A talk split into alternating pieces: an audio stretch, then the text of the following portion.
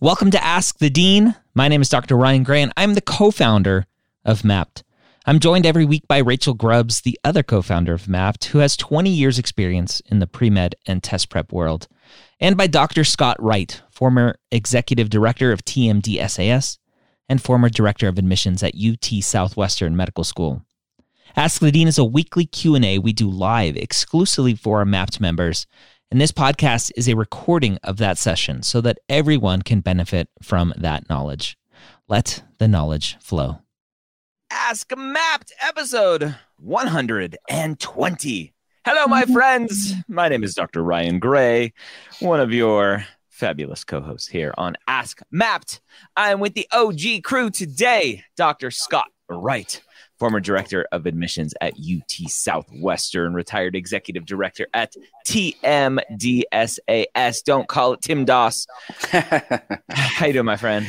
Doing well, doing well. Enjoying uh, some cooler weather here in Texas. So everything's cool. good. Yep. Staying cool. Of course, that's cool good. is a relative term, but you know, yes. when it's 80 versus 100, that's cool. Yes. There you go. That works. That works. And f- co-founder of Mappd, pre-med MCAT expert Rachel Grubbs. How are you doing? Hello, hello. I am very well. I'm excited to be here. Yeah. It's always a fun part of the week. I, I'm excited uh, to announce finally Application Academy for 2023 uh, is up and running uh, in terms of signing up. You can go sign up applicationacademy.com. I just threw one, uh, threw that one at the team, so they don't have a banner ready for that. Uh, but hey, look at that applicationacademy.com. Go check it out. It is an amazing group coaching experience that has helped uh, lots of people get into medical school mm-hmm. and uh, definitely affordable and amazing. You get to hang out with all of the amazing now medical school HQ advisors um, as we rebrand our advising from Mappd to uh, medical school HQ for our pre med advising. So, Application Academy, if you are applying in 2023 to start medical school in 2024, go check it out. There's an early bird save $100 going on right now. And with that, let's rock and roll we have any questions coming up. So, just a reminder for all of you tuning in both on Instagram, YouTube, Facebook, wherever you are watching, uh, we're here for the hour to answer your questions. You have a, a combined thousand years of pre med experience. Yes, that is how old Dr. Scott Wright is. Uh, we have we have amazing, amazing experience here for you today. I'm not even going to comment. I'm I not even going to comment. I love you. I love you. I'm you. not even going to comment. Hello, this is Jan from last week asking about when to worry about interviews. I got my first one. Then what are you worried about? Uh, what are two pieces of advice you have? I already purchased your book. All right, that's that's number one. Dr. Scott Wright, interview prep for Jan here. Her first interview invite what is the the one the one uno piece of advice uh, that you would have to give everyone? Practice, practice, practice, practice, practice. Yeah. Practice with uh, friends, practice with mentors, practice in front of the mirror. Um, practice, practice, with a fox, practice pra- in a box, practice with a mouse, and practice in a house. But that's a that's a double edged sword, isn't it? Because we often give feedback to students like you sound super rehearsed. You've practiced too much. How, how do you how do you balance that? Well i, I think that the the rehearsed part of it mostly comes from when you're rehearsing content uh, to specific questions. Mm-hmm. um, and i'm not suggesting necessarily that you that a student would want to uh, rehearse a lot of content. You know that's important but i think rehearsing um, you know, uh, practicing with questions that you don't know what's coming at you, uh, practicing um, the pace of your language, for example, practicing um, how you're sitting and you know things like that. But you do practice uh, the content also. But I think I think um, yeah, it, it's a it's a, a, bit of a fine line. But I, I think that if you uh, practice you know some in terms of uh, what you're going to say and how you're going to say it on on particular questions that are uh, pretty common such as tell me about yourself mm-hmm. or um, what are your strengths and weaknesses? That those sorts of questions. Uh, but yeah you don't want to write it out and then and then and then try to reiterate it or whatever so yeah. Yeah. Good. rachel your uh, one one piece of advice my one piece of advice is do your research. Um, mm-hmm. and you know i've been doing a lot of practice questions with people and what i find particularly is when i say why this school and granted you're doing practice interviews so like they may or may not have a school in mind yet um, but they often answer why medicine or if it's a do school they might answer why osteopathic schools and if you want to really get to the heart of that question that's one where you need to have done some research and actually know about the school to which you're applying yeah. And my one piece of advice, I'm glad no one else mentioned it, is treat the medical school interview like a coffee shop conversation.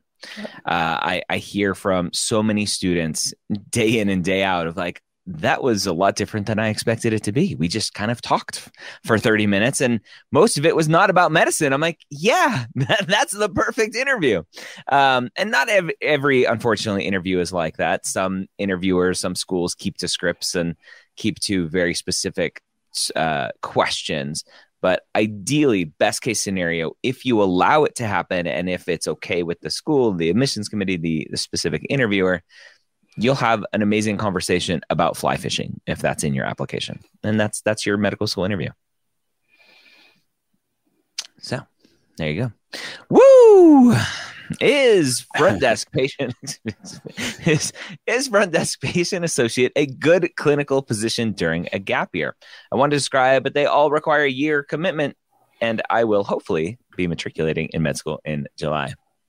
So I would love to speak to an employment attorney and ask how binding these commitments are. Like, yes, I will work for you for a year unless I get into med school, and then I'm leaving. Sorry. Um, I, I, would love to know what the the ramifications are. Um, maybe maybe uh, te- Team Veronica can can reach out to an employment attorney and see, and it may be a state by state thing. Anyway, um, front desk patient associate sounds a lot like you're a front desk person, aka yeah. administration, aka mm-hmm. not, not clinical. clinical. Mm-hmm.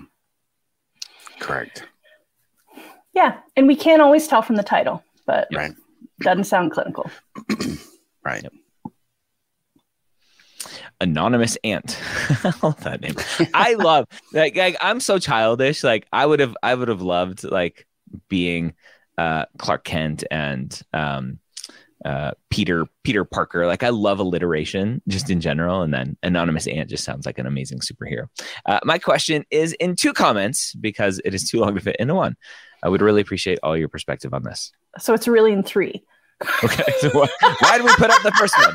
Okay, great. So three seven three science GPA, five nineteen student athletes. Currently in a medical science MS program, 100 plus clinical volunteer hours, 300 plus shadowing, 200 plus non clinical community service, some leadership, zero research hours. Applying to MD schools in 2023 from an admissions perspective, what is the best use of my time besides the MS? Shadowing a different specialty, scribe, medical assistant research, or something else. Whatever you want. Yep. Yep. Whatever. Sounds like you got all the bases you know, yeah, well, I don't want to say you got all the bases covered, but you've got you've done a lot of good stuff, yeah. and so yeah. you could fit into anything, you know, and and really, um, so I would say I, I agree with you, Ryan. I think that you know, do what you want to do. If you want to do research, do research. If you want to do, you know, scribing, do scribing. Whatever, whatever you want to do. Yeah, that's yeah, funny. Questions you- like this always make me nervous because, like, there if, it, if if you guys have ever watched Am I Ready, right? That's a 30 to 45 minute conversation where we pour over the map profile. Your hours don't really interest me that much. I'd like to know about recency. I'd like to know about consistency. I'd like to know how meaningful those experiences were. Um, you know, there's there's a reason that you can create a Mappd app profile for free and ask us to do a deep dive with you. You can sign up for a one-on-one session. I'm not trying to make this like be one answer for free. It's fine for you to ask for free, but this should be a 30 minute conversation and us just reading a quick laundry list from you is not really telling us the story but like, but that is that unfortunately that question and that mentality is the majority of pre-meds out there mm-hmm. who think I've checked all of these boxes. Mm-hmm. Am I missing any boxes? That is the question that was asked. Yeah. Yeah. Right. And so not not to throw shade at anonymous ant, that is the the unfortunate mentality of most pre-meds out there and we're here to tell you that's not the right mentality to have. Right. Right. Much cons- more concerned about quality than quantity. Yep. Melissa, is it okay to ask questions back to interviewers? If so, what questions do you think are great? Mm. So typically there there will be given some time for the interviewer to say, "Hey, do, do you have any questions for me?" What I'd be interested to know, Scott, your philosophy here uh, when I'm doing mock interviews with students, like an application academy or something, I'll ask a, a, random like ethical question, and then the student will go give their answer, and they go, "What What are your thoughts?" And I'm like, "No, like that's this is not the time to ask." Mm-hmm. Uh, they, it, then they'll go, "But you said it was a conversation." I'm like, "Come on, like no." So yeah. so don't ask questions back in the middle of like, "Well, what are your thoughts on that?" or right. whatever. But right. if given the opportunity, the interviewer says, "Hey, do you have any questions for me?" yes, be prepared for questions. Yeah. And I, I think the best kinds of questions, because we often get students that will ask a question such as, um, you know, about the curriculum or about the grading policy or, mm-hmm. you know, student life at the institution. Depending on who your uh, interviewer is, they may not know any of that. Yep. So I think the best questions are uh, specific to the individual doesn't mean you have to know ahead of time who that's going to be, but you ask them, what do you think is the yeah. best thing about this school? Why did you stay here? Why did you come here? Uh, you know, those kinds of personal questions I think are, are the, the, the best ones to ask. Yeah. Yeah. Agreed. Do you know my, my favorite question? Scott, I don't know if you know my favorite question that I tell mm-hmm. students to ask. What is your favorite thing about this school that not a lot of people know about? Yeah, that's a great question. Yep. Mm-hmm. I, I, like that question a lot. Mm-hmm.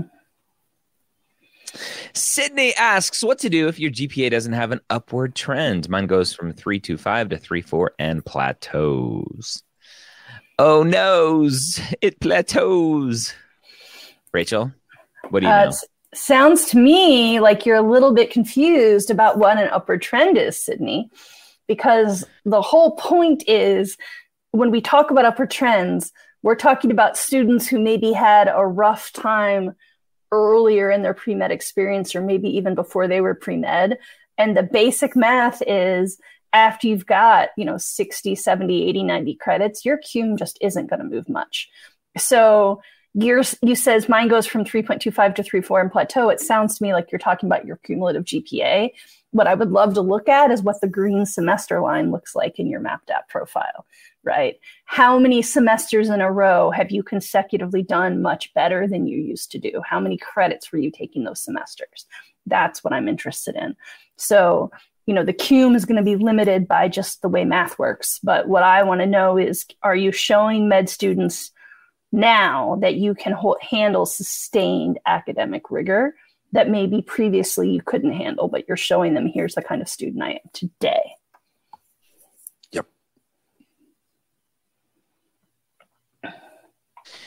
Uh, Yegane. Yeah, Yegane. Yeah. I'm looking for clinical experience, but they need previous experience, which I don't have right now. What should I do? This is like the, the futile circle of like, I need experience to get experience, but I can't get experience because I don't have experience. How do right. I get experience? right. Right. Uh, yeah. Scott, what, what do you recommend students do in this situation? Well, I, I think that uh, you have to look at employment is is a, a good example. If you uh, apply, you know, just just finding clinical experience is volunteer is fine, but uh, you look at employment. Um, uh, uh, you know, volunteer clinical experience you can find and, and, broaden yourself to look at hospice, look at nursing homes, look at, uh, you know, don't just concentrate on a clinic or a hospital. Uh, broaden that notion of what clinical can be or is uh, to include any kind of healthcare entity that takes care of patients. Yeah. Yep. Yeah, and and then there's there's most of these pre med jobs. Number one, don't pay very well, which mm-hmm. stinks. Uh, but number two, they understand that you don't have experience, so. Mm-hmm you you may want to look at uh, organizations like Scribe America or or other organizations that are very popular amongst pre meds to to reach out to them because they know that you're not coming in with experience and they have training programs for you. Mm-hmm. And depending on what state you're in, uh, medical assistants, you know, e- either yep. can be trained uh, on the job yep. uh, and don't need you know experience because they'll train you. So you know, check into your state and what the requirements are for your state in terms of an MA. Yeah, definitely. Here in Colorado, no certi- certification needed. Yeah, in Texas as well. But I think in California, you do have to have certification. So. California, you need to have certification across the road. Yeah. they don't like jaywalking there. All right. Marie, I got a quick question. If I was involved in a research and my lab published a paper, I was wondering where should I put the publication on my application? in the activities section. Yep. So the activities section, at least for AMCAS, has 18 categories. One of them is research. So it would go there. Yep. Rosemary asks thoughts on combined MD, MBA, or DO MBA programs for students hoping to start a private practice down the line. Do you suggest pursuing the MBA or just taking a couple of business courses? Rachel, you got you got ideas there? Uh, we both we both operate a, a business. Do we have MBAs? I do not. Yeah. Now, I did do a business minor in college mm. for reasons that I will not get into today, but it was more about um, placating people in my life. Shall we say? Um, yeah. Uh, there's a lot of stuff that that people learn in an MBA that I don't know. So I'm not trying to act like it's worthless. I'm just saying most MBAs are about specific kind of businesses and specific kinds of cultures that don't apply very much to a lot of small business stuff. Um, and also these days, so much of the work that needs to be ha- that needs to happen in a private practice that's business specific can be outsourced, right? You're going to have a lawyer to help you with keeping your employee stuff legal. You're going to have an accountant or a finance person. You're going to have an office manager. I personally don't think that you need to take business courses. Now, if it interests you, go for it. Um, but um, I know a lot of people who are in business who don't have formal business backgrounds. I, I don't think it's necessary. Yeah. There are also uh, in in many areas of the country uh, MBA MBA programs that are design, designed specifically for practicing physicians. Yeah. So if you found later that you wanted that you really needed or you wanted because you wanted to go into hospital administration or whatever, uh, you know, you could always do something later uh, that is focused in in that particular area. So definitely. Matt Mac, thoughts on a letter of intent? If I decide to send one, would it be appropriate to send it post interview after a few weeks or post decision if needed? Well, hopefully you don't need it post decision uh, because you got a decision. Uh, but a letter of intent, uh, for those who don't know, is basically a letter to the school saying, Hey, school, if you accept me, I will come. Please, please, please accept me.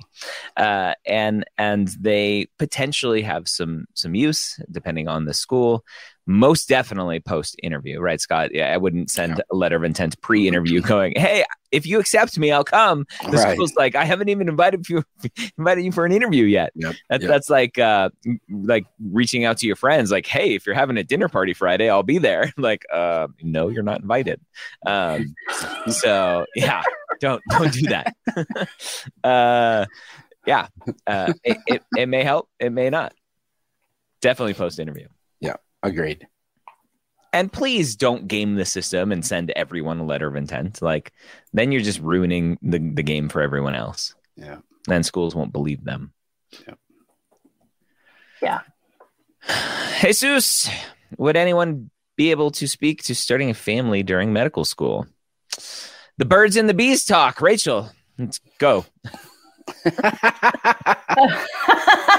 I'm not going to do birds and bees. Uh, yeah, Jesus, there's a, there are a lot of people who do this, Yep. um, and uh, I would say rather than us trying to get into it now, um, I mean, Ryan, I know you actually spent some of your early medical school residency years married, but in separate cities because that's Yeah. that's the way you two pursued your careers. So sometimes the solution is we do part of life and put part of life on hold, and sometimes the solution is just keep on trucking with whatever you're going to do anyway. Yeah. What I would recommend you do is go on Instagram and follow some of our favorite parents who are um, pre meds and med students. Um, one in particular that's great is um, Adrian, who's staff sergeant to MD PhD.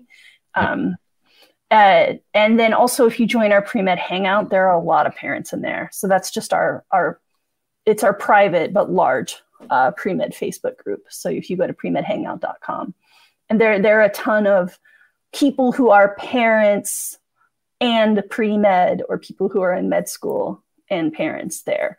Um, so you can collaborate with them and hear their experiences. There are even single parents. Yeah. Yeah, uh, I think the the answer is there's no right answer. Um, Right. You can start a family before med school. You can start a family during medical school. You can start a family during residency. Everyone has done it. I've seen it happen. Um, there's no right time to start a family.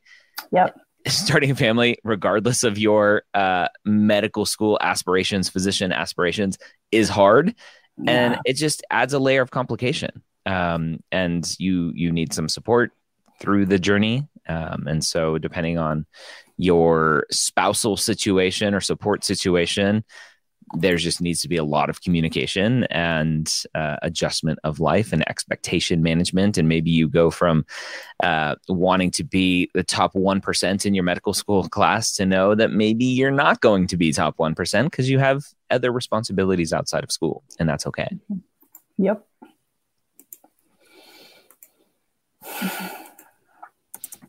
Melissa asks is phlebotomy great for clinical experience yes Sure. just don't Yeah. miss Just don't, yeah, just be good at it, please. I got mad at a phlebotomist once. I, I have like the biggest anti-cube veins and used to donate blood all the time on campus. And and one time they missed. And I'm like, how do you miss that honker of a vein? Anyway, What was the adjective you used to describe your vein? Honker. My No, of a vein, anticube. my anti-cube. The antecubital fossa. That's the Ah, okay. short short is anti-cube. Mufasa. Or as, as my my daughter called it, my daughter called it your elbow pit. because if that's your armpit, that's your elbow pit. Honestly, if you had said elbow pit, I would have been with you. And because you said anticube, I was like, gotta Google that or ask Ryan. So I'm I'm all with your daughter. so on what? It, this one. what was it again? Mufasa. what? The Anti- anti antecubital fossa. Fossa, not Mufasa. No, Okay. fossa. Careful. Yeah. Dina asks, are research hours necessary for DO schools? Guess what? They're not necessary for MD schools. Uh, I have lots of clinical and volunteer experience, but I've had a difficult time finding research. Research is not required, period. Nope. Nope. No matter what school. Nope. Unless the school requires research, which very few do. Yeah. MD or DO. Yep. Jawad is back. I became an Eagle Scout through a religious organization. I still volunteer at that organization. Can I combine my time at Scouts to present day? Sure. Why not? Yeah, this is such a common question. Mhm. People are always looking for a way to sneak in the fact that they were an Eagle Scout. Um, Yep. And typically, what I say is it's probably not going to be in your primary and should be instead in your secondary. But yeah, if you want to kind of skate on the technicality of I'm still in that group, so mm-hmm. therefore I started in high school but kept going, I think that's fine. Yep.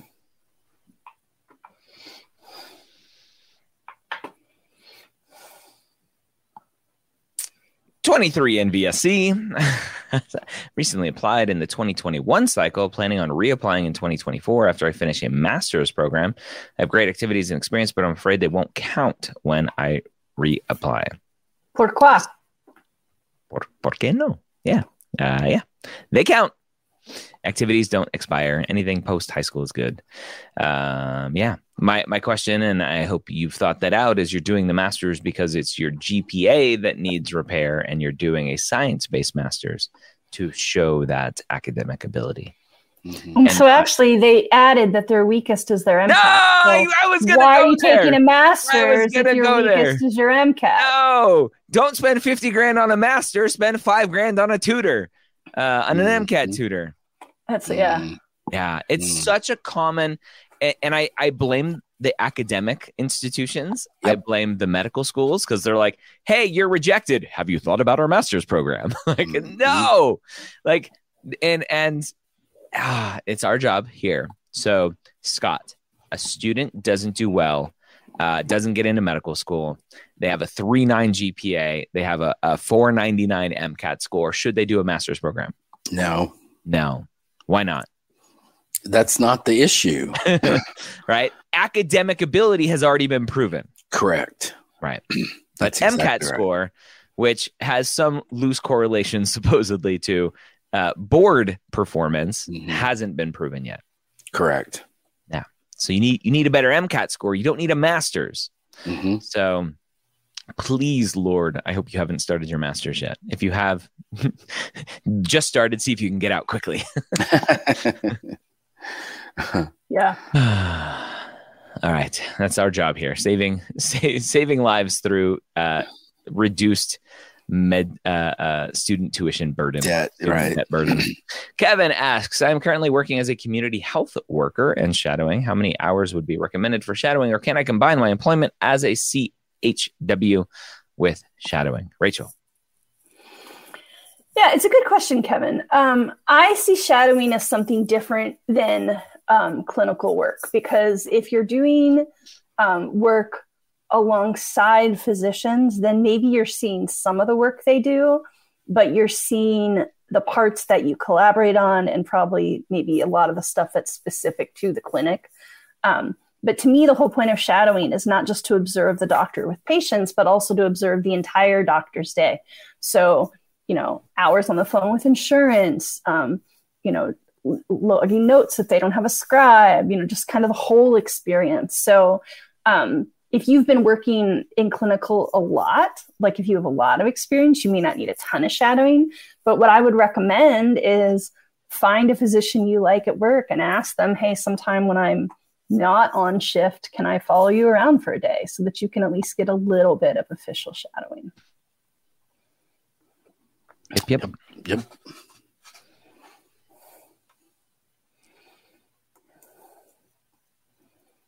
Got another one? There we go. Oh, Tiffany, yeah. is yield protection real? And how should I consider it when building a school list? I love the yield protection question. Scott, yes or no? Is yield protection real? Well, I'm a little foggy on what yield protection actually is. Okay. Um, I'm guessing that it's the medical schools are trying to make sure that the people that they make offers to are going to actually enroll. And so yes. what that does is that increases their competitiveness for like these rankings and stuff like that. So um, the answer to the question is yes, it is real. Um, I think that medical schools do that, uh, some more than others. Um, and, uh, but I don't think that number one, I don't th- I don't know how you would know if a school does that or to what extent they do it. Yep. So I don't think it's a factor that you really should even think about in terms of building a school list. Yeah. Yeah, the the way that I like to think about yield protection, right, as you mentioned, it's it's definitely a thing, mm-hmm. uh, and it's going to depend on the school. Outside of if they're playing games for U.S. News and World Reports, is there a specific mission that the school has uh, or a location where the school is where they know historically students not from that location or students who don't have activities that match that mission aren't going to come there. And the, the mm-hmm. biggest one I always think about our, our good friend, uh, Dr. Sunny Nakae, who used to be at, she's not at UC Riverside anymore. Um, she used to be at UC Riverside, which is a UC school in Southern California, that specifically has a mission to serve the Inland Empire. Mm-hmm. And if you go and look at their stats on the MSAR, the medical school admissions requirements tool that the AAMC puts out, their stats are much lower than most other schools mm-hmm. because they are serving a very specific population. They are accepting students typically from that same population, and that area historically is underserved, uh, more disadvantaged, and their stats reflect that. And so, from from Dr. Sunny Nakae, they knew that if they had someone from Manhattan, New York City, right, who had a 520 MCAT score and a 39 GPA, which are fantastic stats, applying to UC Riverside as a quote unquote safety school, UC Riverside wouldn't give them the time of the day because they knew that that student just wasn't going to be a good fit at that school. And so that also would be considered yield protection. They're protecting the the the kind of golden ticket, the this limited resource that they have in terms of interview spots, and only giving interview spots to people who theoretically fit their mission, who who they know will want to come to their school. So that is also yield protection outside of playing games for um, for the the rankings and stuff. And you just you don't know you you don't know what schools are doing. You don't know how they're thinking about things, and and so it should not be considered. Agreed. RM. It's just missing that E. We'd have a good band. Hi, all. My favorite, Dr. Ryan Gray. Oh, I'm Jeez, someone's favorite. Thanks so much. Uh, the rest of us just don't matter. Yeah, just just put me on solo. We don't need those other people. Thanks, RM. I am interested in pediatrics and planning on substituting within the clinic in schools. I would be taking temperatures, giving band aids, and ice. Is this clinical? Okay, sure. All right, you're you're basically acting as a, a nurse assistant mm-hmm. in the nursing the nurse's office at a school. Mm-hmm. Sure, it's a good good uh, different one. Yeah, that's that's awesome. All right, welcome back to the stage, all of the non favorites. Sonara. My GPA flunked in the winter from a C I received in OChem 1. It is now sitting at 354, which is still good. And I have until 2024 to graduate. Science GPA is not the best, around a 3 4. Can I still get accepted?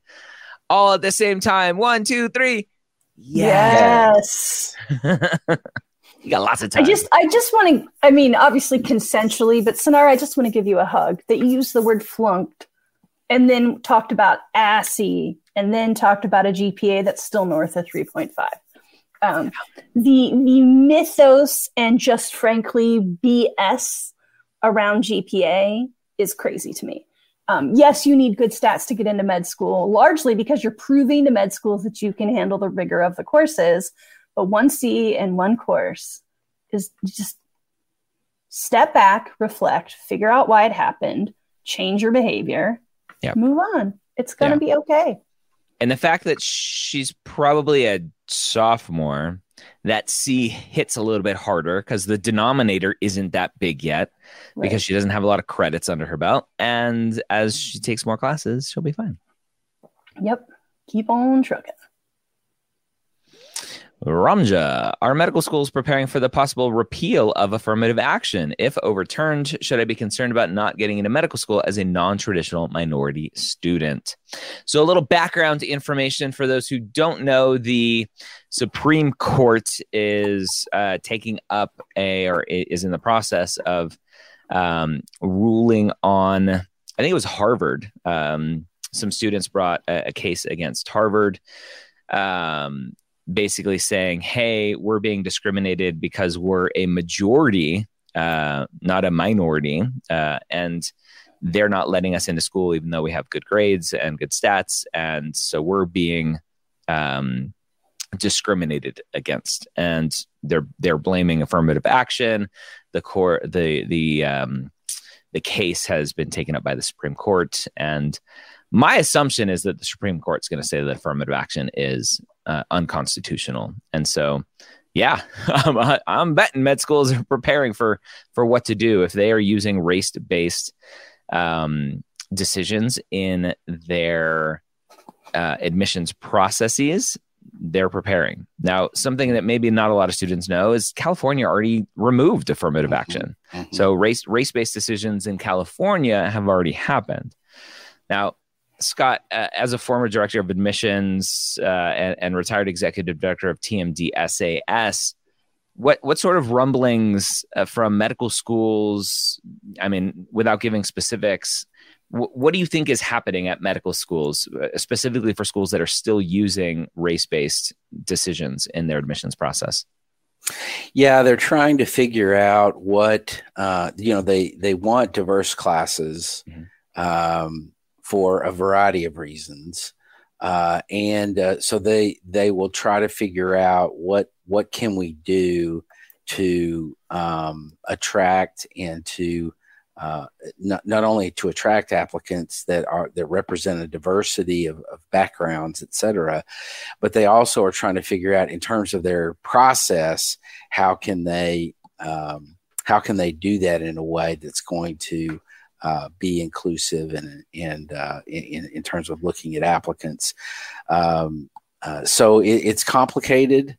Uh, it is uh, um, frustrating for many admissions officers who want uh, diverse classes for the educational benefit, but also because they want to produce physicians that look like the entirety of the of the nation and will mm-hmm. serve uh, the population of the nation in, in the the varieties of it uh, of what that looks like. So it's frustrating uh, for admissions officers as, as well. But they're they are preparing for it, and they're they're looking at what what can we do uh, in in terms of uh, particularly noting what it means to be qualified. What does that actually mean? And, yes. and that will dictate in, in some regards what they're um, you know because i think a lot of the the the people that are opposed to affirmative action make assumptions about what um, you know what qualification is, and they concentrate on qualification being the numbers. Yes, but qualification is a bigger issue than that. Yes, and uh, it it really involves a, a much bigger you know picture uh, of, of, what is what it means to be qualified to be in medicine, et cetera. And so they're looking at the entirety of that to see how can we um, you know, uh, list out the things that we look at to consider an applicant that's going to be inclusive of the entirety of what what qualification really means. Yeah. Yeah. Um, yeah, I think. Uh, I mean, I know it's not out yet, but in the next few months, you guys will see that uh, Dr. Wright is making a podcast about core competencies, and I think that gets at some of this. Is it's about the attributes you bring as a rounded, yep. mature adult. Um, and uh, in my limited and personal experience, the people who have complained to me about affirmative action are often people who assume that the space is theirs to lose. So, I mean, like the term white supremacy rankles a lot of people, but if your default assumption is that all of the spaces belong to white people and someone else is taking them from you as a white person, then there's already something wrong with your attitude that makes me worry about your ability to be a team player. um, so I would just say proceed with a whole lot of caution here because it's, I mean, I don't know how many times we've said, regardless of affirmative action, your stats are not your story. Mm-hmm. Right. Um, so, so things may change, and yet also there's still going to be holistic review. They're mm-hmm. still looking for proof that you actually care about people and aren't doing this because mom and dad told you you had to. Yep. Tis true. Yep, yep. Ahmad, is it recommended that I start self studying for the MCAT prereqs so that I can do the MCAT ASAP, or should I just wait until I do the courses at school? Rachel Grubbs yeah. MCAT expert? Uh, personally, I say do the courses first um, because MCAT is content review, but it's also a whole lot of critical thinking and learning how to answer the questions. And if you're trying to get ahead on MCAT prep, and again, I'm generally speaking, this may or may not apply to you, Ahmad. The thing that most people are lacking when they come to MCAT prep is reading skills because it is a critical thinking, critical analysis, problem solving exam. So I would say, unless you are already looking ahead and going, oh, I'm not going to have time to take X or Y course before I need to take the MCAT. So I need to get ahead on that particular content. Let your professors and TAs teach it to you the first time. And then just keep in mind, you're going to need it again. You need to not learn it to get the A in the course, but learn it to remember it for the MCAT. Um, but if you're really trying to get a jump on MCAT prep, what most people come woefully unprepared for is how much reading and thinking and problem solving matters. Um, so if that if you're not doing non-science reading at least a couple times a week, then that's the thing I would tell you to get a jump on now instead of trying to pre-study sciences. Mm-hmm. Definitely. Maya asks When you talk about having an upward trend in GPA, are you referring to the semester GPA or the science GPA? Yes. Yes. all of it. Yes, mm-hmm. all of it. Yeah. Yeah. It's kind of hard hard to have a science GPA trend without the semester trend. So they kind of go hand in hand. Mammy, hello. I was a public health major in undergrad. I took um, HISC, human biochemistry, instead of bio biochemistry. Should I retake biochemistry? No idea. Yeah, without knowing specifically what that biochemistry is and what the um, uh, syllabus says and everything that you mm-hmm. covered. Now, Scott, mm-hmm. one thing I love about TMDSAS is that they do a really good job of being public about what counts as a biochemistry course yep. and what doesn't. Yep. So, Mammy, what I would potentially recommend is just do a quick Google search and I'll, I'll Google it here. Um, if you just do TMDSAS course classification, and the the first thing that pops up at least for me is course listings find your university mm-hmm. uh, in that list and then go look at what counts as biochemistry yep. based on tmdsas and that's probably yep. a good reflection of if it's going to count yep and there and i can tell you that there are specific uh, subject matter um, categories that they're looking for in biochemistry uh, that the medical schools have identified that, that that's what they're looking for. And you can find that on the TMDSAS website uh, what for biochemistry. And the other one that is very common uh, to look to look at is uh, statistics. There are certain particular things they're looking for in a stat class uh, for it to count. There you go. Noel, my combined GPA is roughly 3.04, and I've essentially have three GPAs 1.8, 4.0, 366. It took me nine years to finish undergrad, but I do have an upward trend. Can I apply to med school without a postbac? So, Noel, what I would recommend is go over to mappd.com, M A P P D.com, plug in all of those courses and if you haven't created an account yet, you can use the promo code 30 days free and you will be able to um, have access to Mappd App Pro, which is basically Mappd plus being able to chat with our advisors. And then once all of your grades are put in, you can then ask for that advisor to go take a look at your GPA and they'll be able to give you a more specific answer based on your situation. Yep. Yeah. But in general, a postbac is to show academic capability. You may have already done that with your 4.0 and 366. It's just hard to know without looking. Yeah. But what we want is uh, this level of detail. So we want to be able to look at these charts. We want to be able to go into more detail and look at your trend by year. We want to look at courses you've taken. So it's definitely worth the time to enter all this so that um, and then one of the advisors can give you some feedback. Mappd App Pro is only $90 for the year, $7.50 a month to be able to have access to world class advisors here on the MSHQ and Mappd team. So, well awesome. worth it. Yep. And even more fun stuff coming to Mappd App Pro. hint, hint, hint. Uh, Vladimir asks Is it Oh, sorry.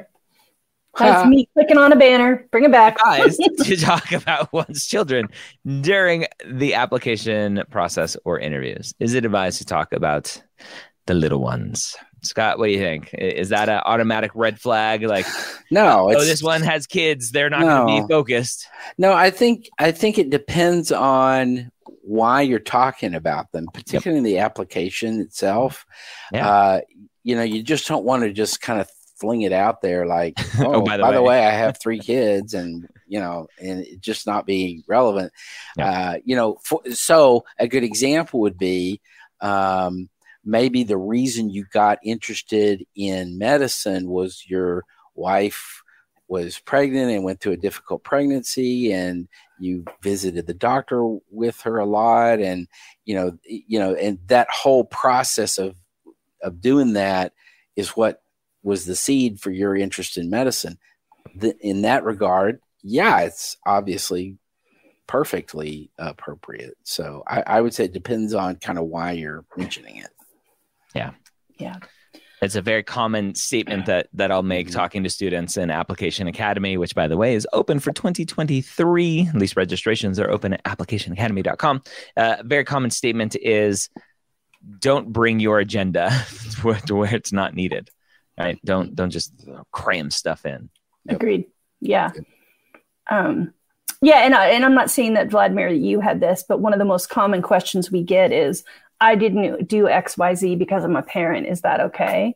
Mhm. And um, no, right? Whether you're an athlete or a parent or you have a learning difference, the requirements are the requirements. So it might be harder or take you longer, and it might speak to your maturity and persistence that hey, I took all these prereqs and I got all these great grades, and I was a parent in the in the bargain, right? Like that can make you seem really impressive, but it's never an excuse. It's just one more factor in your life. Yep, yep. Sonara, Rachel, you are now my favorite. well, Okay, okay, someone take who's on left out of Scott. Thanks so much. Well, well, what about me? now, I got I got removed from the favorites. Not Ah. the, like I look at those words; they're chosen carefully. You're my, you're now my favorites. Not you're now one of my favorites. That means I am no longer a favorite. So, Rachel, you take over. Okay, it was RM who said you were your favorite, and the whole Oh, reason, okay, all right, that's true. All right, and the whole reason that you well, there were many reasons, but one of the reasons that Ryan that you decided to join up with other advisors is because different students respond to different personalities. Um, so uh, Everyone loves me. Obviously, no one likes my personality. people do really love Ryan. It's true. Oh, all right. Sonara, uh, I had another question. Is it okay to take a year off after graduation to focus on studying for the MCAT and strengthen my application? I'll be a 27 year old non trad. Yes, very common. Yeah, never too late. We've got people applying this year who are in their 50s. Absolutely. Kevin, he's a fun guy. I applied this cycle and haven't received any interviews yet. When should I start freaking out or planning to reapply? Rachel? Uh, hopefully, you never freak out. Um, although I definitely understand the temptation. Our rough rule of thumb is if you don't have an interview invite by Thanksgiving, so by the end of November, um, American Thanksgiving, not the one in Canada that's happening like now, um, that uh, that's when you should start to make a reapplication plan. Um, and um, the thought there isn't that you give up hope; it's that whole like prepare for the worst, expect hope for the best, right? So you're just starting to think about if I have weaknesses, you don't want to wait until April and then go, what do I do to improve my application, right? You can spend the next six months doing things that might improve your application in case you need to apply again in May or June. Um, but yeah, I, I hopefully you can avoid freaking out. Take up running, take up knitting, take up yoga. Try to put that anxious energy somewhere. And if you're still feeling anxious, go back to what can you do to strengthen your application because that might actually make you feel better just to know you're taking steps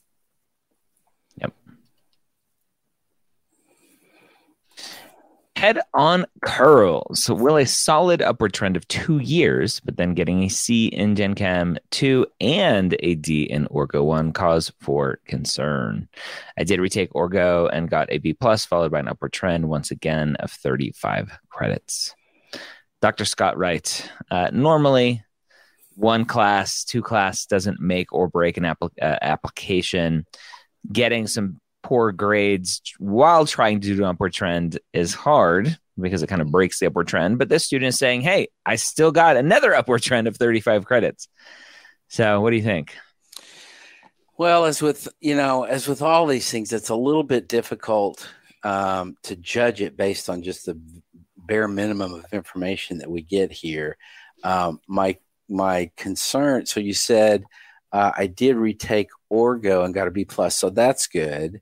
Um, uh, followed by uh, a opportunity again of 35 credits. So, um, is it a cause for concern? Um, yeah, I mean, you may want to have concern about it. Is a is a cause not to apply? No, uh, I, I, think you know you particularly with the Orgo, you did you, you know you, you improved uh, quite notably, and um, you know your MCAT score on the uh, the relevant section is going to be uh, kind of important uh, in terms of what the medical schools are going to look at. So I would say um, maybe a, a, a small bit of concern, but I don't know that that re- really should dictate anything for you in terms of not applying or, or whatever like that. So, um, yeah, so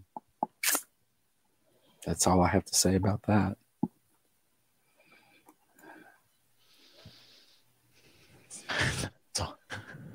from Forrest Gump. I think. Yeah, that's exactly what I was. yeah. Anyway, uh, Melissa, what are your thoughts on the types of gap year opportunities that are best to strengthen the application? The question is, Melissa, what does your specific application need strengthening? What in your application needs strengthening? That is the best gap year opportunity. Yep. Right. There's there's not a a one solution fits all. Some students need to focus on MCAT because they haven't taken the MCAT. Some students need to uh, to, to do a post bac because they they struggled. Some students need clinical experience because they were focused on their classes that they didn't get any clinical experience. Some students need shadowing. Some whatever. Right. It just depends on your specific application. And if you need help figuring that out, that is a good use of Mappd App Pro. Put in all of your mm-hmm. activities, put in your grades, and mm-hmm. reach out to our advisors through Mappd to ask what you should focus on potentially. Mm-hmm. Marcella, I am applying this cycle and received just one interview invite in August and silence since. I have a 3.6 GPA, 3.45 science GPA with upward trends, 516 MCAT, also a URM. Should I be worried at this point? Nope. Nope.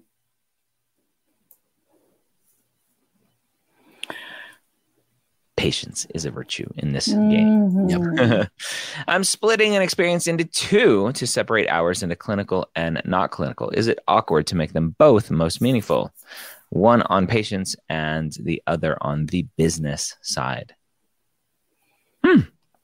Oh, that's an interesting question. Yeah. I, I don't I don't think it'd be awkward. Yeah. I mean, don't copy and paste the same most meaningful essay.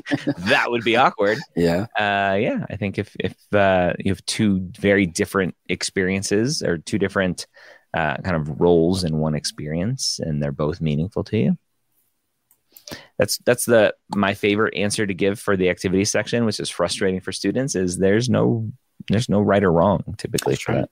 That's right. All right, I think we got time for one more. Uno más. Uno más pregunta. Ahora, por favor. Sophia, hello, Dr. Gray, with an A, please, next time, is doing research looked down on. I did a semester. Wait, oh, I was not doing research. I'm like, wait a minute, that doesn't sound I know, right. right? Hmm. I did a semester of research through a class, but I didn't enjoy it. For that reason, I put more time into teaching, volunteering, etc., because I love it. That is the perfect answer. Right. That's exactly. the best reason to not do research. Yep. So yeah, you you'll be okay. Yeah. Yeah. Absolutely. Good job. Good job.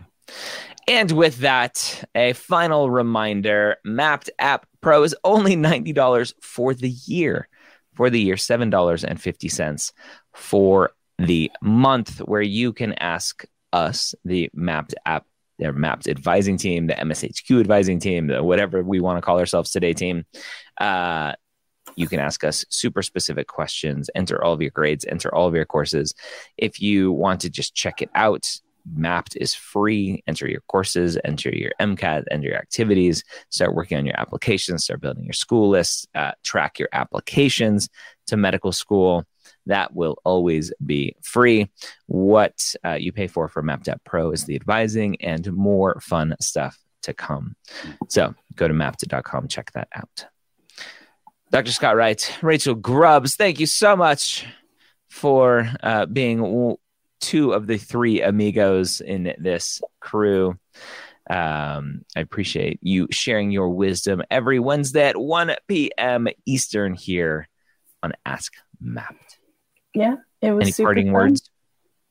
Yeah, we had so many, uh, so many questions today that were. Here's my story. Will you give me feedback? And yeah. Ryan said it. We just put a banner at the bottom of the screen if you want to get into that level of detail with us, you're going to be better off going to Mappd and asking us there through the through the chat advising so that we can see everything. And it's it's not that we're not thinking you're being you're leaving things out. It's that you may not know what's important. So if we see all your data, then we can give you a proper assessment. So. Yes, es verdad. All righty. And with that, Ask Mappd is now over. This is Dr. Gray again, closing out. I hope you learned something from our session today. If you haven't yet checked out Mappd, I invite you to try it for free for two weeks by going to mappd.com slash podcast. Track and navigate your journey to medical school using the only tool like it for pre-meds. We'll see you next week here on Ask the Dean.